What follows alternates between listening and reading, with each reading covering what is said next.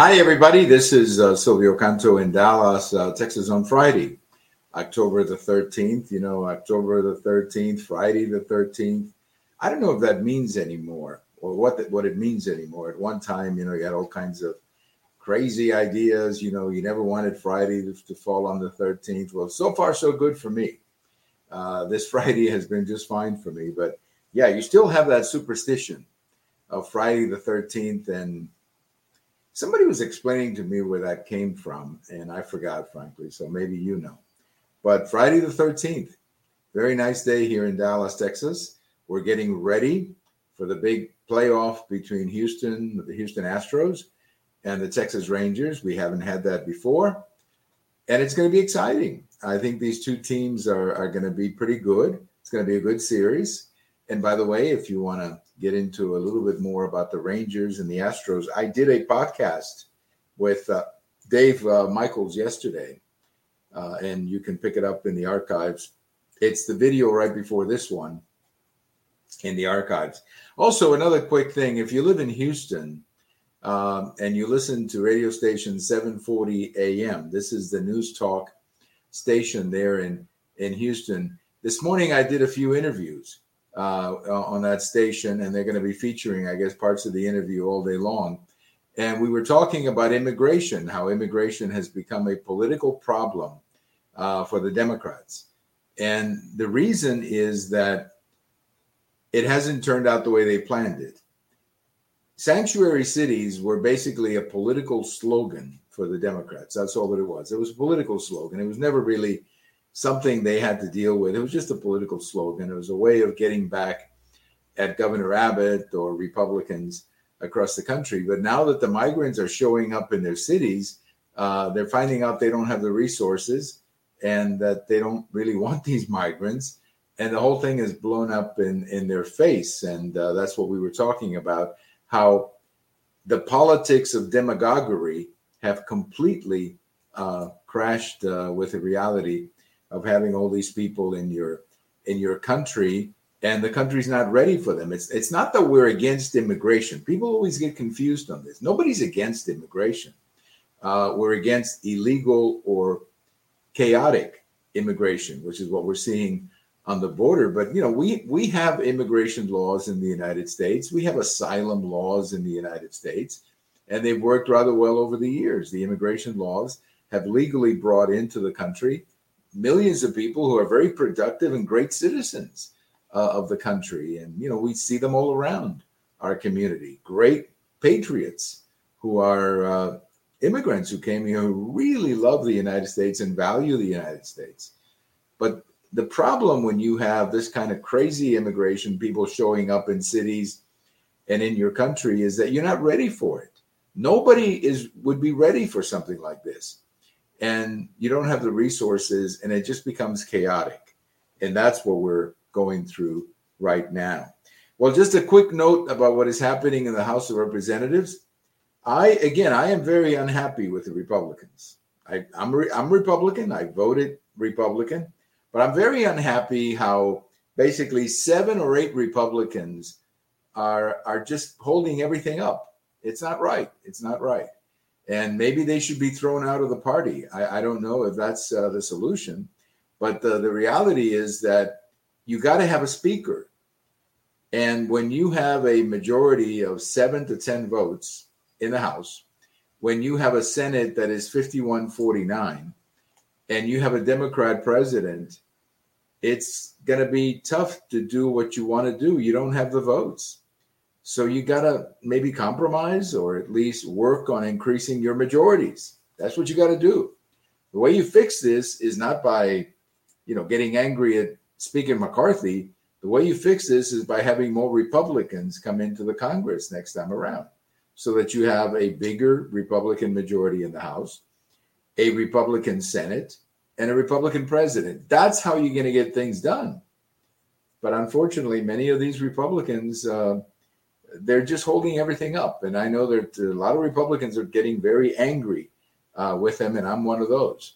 Um, you know, McCarthy was not the perfect speaker, but there's no such thing. There's no such thing as a perfect speaker, given the political reality of the country where everything is polarized and nobody has a big majority. So when you don't have a big majority, there's not much you can do other than try to get the best deal you can, which is what I think McCarthy uh, was trying to do. So, memo to Republicans get your act together, get a speaker, and let's start talking about the things that are really impacting the country, like Biden economics. You may have seen uh, the news today that mortgage rates just went up. Uh, mortgage rates have gone up considerably. You know, a couple of years ago, a mortgage rate, you can get a mortgage for like 299%. Now it's about six, seven. That is having a terrible impact on the real estate industry. Not just people buying, but people selling. The people buying, of course, have to take into account the higher rates. The people selling have to consider whether it's a good time to sell a low rate mortgage that you're in right now and get into a higher rate mortgage in the future. So it's, it's a tough time in the real estate business, and Biden economics is not working. That's what the Republicans need to be talking about. We also got information in September that wholesale inflation is back up. I mean, this is terrible news for the uh, for the average American. That's what the Republicans need to be talking about, not some personality contest uh, between one speaker or another. I'm sorry, guys, but you got to get your act together in the text in the in the Republican House. This is not a good image to have Republicans.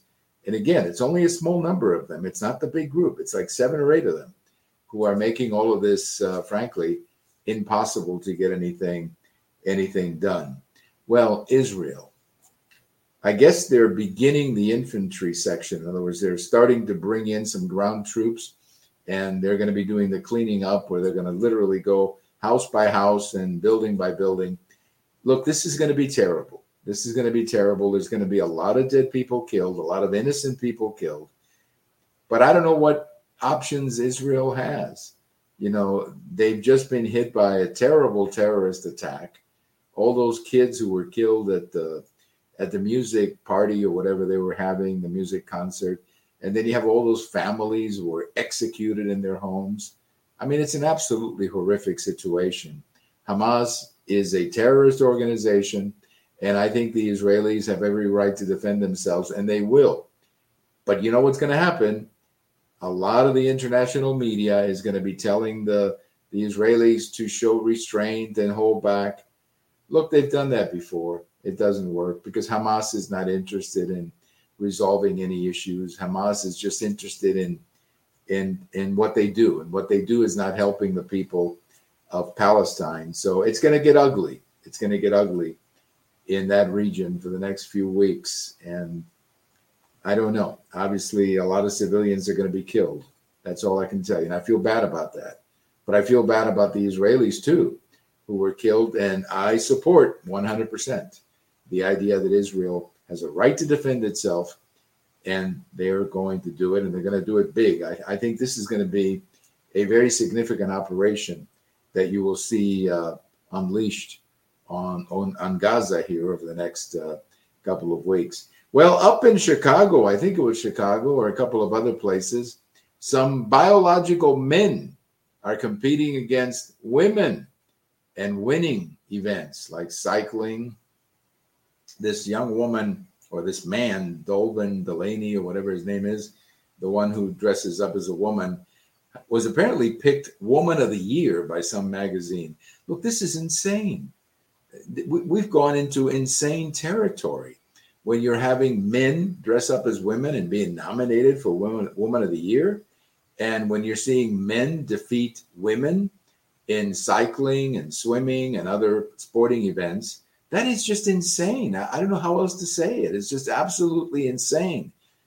And where are the feminists? Where are the women's groups? They ought to be out there marching against this stuff and saying, "Hey, don't take away a trophy for from a woman and give it to a biological male. Don't do that." And yet, the silence from these feminist groups is really amazing to me. It really is uh, amazing to me. Well, today we say happy number 81 to Jerry Jones, the owner of the Cowboys. Now, look, when Jerry Jones bought this team back in 1989, I remember that whole thing quite well because it happened very quickly. and uh, you know they they came into town and they bought the team, and he put uh, Jimmy Johnson as the coach, and that's how Coach Tom Landry was fired back then. So it was a very consequential week or so that they had back in in February or March of of 1989. But when Jerry Jones bought the team, that team won. They won three uh, uh, three Super Bowls, I should say, by 1996. So in the first seven or six years of of uh, Jerry Jones owning the franchise, they won three Super Bowls, and they made it to the NFC Championship game four times. One time losing to San Francisco, and they were you know a hugely popular team, hugely successful team but they have not been successful since 1996. I don't think the Cowboys, I could be wrong about this, but I don't think they have been in the NFC title game since. I don't think they have. So, you know, I'm sure that that drives Mr. Jones crazy because he's a very competitive guy. He's also a huge fan. That's what people forget about him. He's a fan of the Cowboys. And he lives and dies with the Cowboys as much as uh, the fans do. But anyway, happy number 81 to Jerry Jones. Uh, somebody was saying, how much longer is he going to do this? I don't know, but I wouldn't be surprised if he hangs around until they win another Super Bowl. Seems to be in pretty good shape, pretty good health. He's very alive, very, you know, I mean, when you see him speak and everything, he looks fine. He's 81 years old. So I guess he'll hang around as long as he can. But for sure, I think you'll hang around until I think if they win another Super Bowl, somewhere down the road, maybe he'll take that opportunity to retire and pass the ball to his son, Steve. But for the time being, he's going to be around, Mr. Jerry Jones, who I like as a coach. I, I, mean, as an owner, I've said it many times that Jerry Jones is a great owner because he, he, he likes to think about the fans. He's always thinking about making the club better. Unfortunately, he hasn't been able to do it for quite some time. And I think that I'm sure that that's got to be very agonizing on Mr. Jones. Thank you for listening. Have a great weekend, everybody. This is uh, Silvio Canto in Dallas, and we'll talk to you later. Bye bye, everybody.